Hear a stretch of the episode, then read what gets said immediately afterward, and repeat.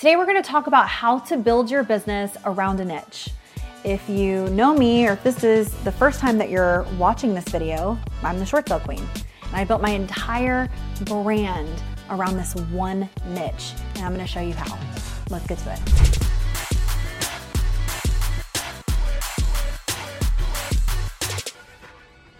Before we get into today's video, don't forget to hit the subscribe button so you can see our weekly videos. And a lot of you guys that are watching and that you consistently watch, you're not subscribed. I do this for free. I take time and money to give back. So if you could just hit that button and, and help support me and the channel, I would so appreciate it. All right, so let's get into today's video. I want to talk about how to build your brand around a niche and why this is so important. First and foremost, if you don't have a brand now more than ever, you know, when I'm making this, it's now 2024. If you don't have a brand, you really don't have anything because right now, your social proof of concept, what people know you as, what you're known for, that's your brand. So if someone says, Nicole Espinosa, the short sale queen, like it worked. My brand worked. I mean, I have gotten to the point 14 years in, right? Just a, a couple years, but 14 years in where I will go to events and they're like, oh, you're the short sale queen. And they don't even know my name now. Now I'm like, yes, Nicole. My name's Nicole, right? That's the brand. But that's how you know that it worked, right? And it's all over the country. I'll go to Florida, I'll go to California, I'll go to events that I've never met any of these people. But that's the power of branding and most likely why you're here on the channel watching me and, and you've been watching my videos. So, how do you do it? How do you get into this? So, I'm to show you a couple key things that I see people do that just need to stop so you can course correct and we can fix it. So, first and foremost, do a social media audit, do a website audit. What is your messaging? Is it consistent? Is your messaging consistent on Facebook? You know, so I'll use myself as example. On Facebook, you'll see the short sale queen. And then on Instagram, you'll see the short sale queen. And on YouTube, it's the short sale queen. And you'll see, even though I do real estate investments. I have another company. Like it doesn't matter. My brand is the short sale queen. And as I was building this niche and as I was building my brand, all of my messaging was consistent. All of my content, all of my posts, everything was geared towards realtors and investors and homeowners. Those were my three avatars. When you are figuring out what your brand is, you have to center it around who your avatar is. So that's the next thing. Who's your avatar? Who are the people that you're trying to prospect? Is it a homeowner? Is it a buyer? Is it an investor? Like, what does that look like for your business? And of course, you know, this is real estate, but this can apply to any business because once you can hone in on who your avatar is, then you know how to market to them. And when you're marketing to them, you're consistent with your messaging. You're consistent with who you are, right? So the wrong way to do this would to say as a realtor, oh, my name's Nicole. Um, I'm, I'm a real estate agent. I, I can help you buy, sell, lease, do commercial, and really anything. What does that say to the public? It says, I don't know really how to do anything. It just, I have a license and I have the ability to do something, but I, I don't really do anything. And I'm easily forgotten because I'm just another realtor. Look, more than ever, as a real estate agent, you have got to be known for something because the word realtor has lost so much value over the last decade, especially as technology has advanced and there's more useless realtors than there ever has. Because if, if you, as a realtor, you don't know your value, how's the public supposed to know your value, right? That'll be another rant for another time. But now more than ever, you have to lead with value. So if you put realtor, if you put something generic, people are to just write you off.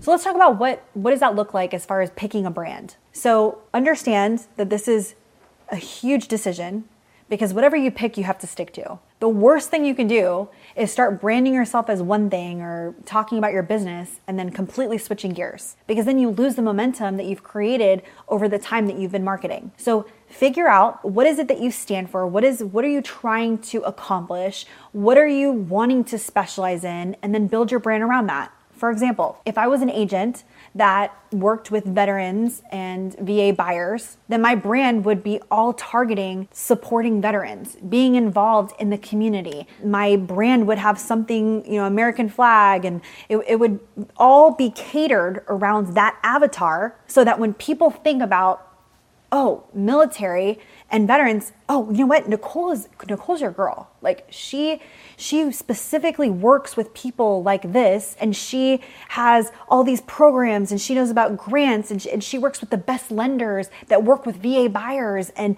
like everything that it embodies.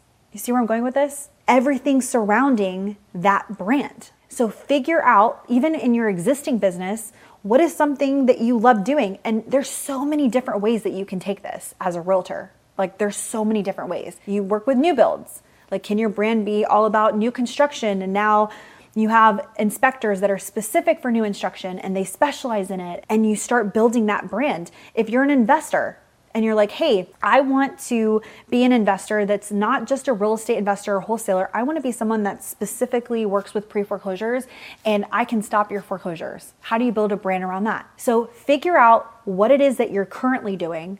What it is that you're trying to do and who your avatar is, and then start working around that. And every single piece of content is a value add, is something like informational, something that's geared towards whoever that avatar is. That's literally how I did it, guys. And the key to all of this is the consistency over the last 14 years. And it's not to be overnight.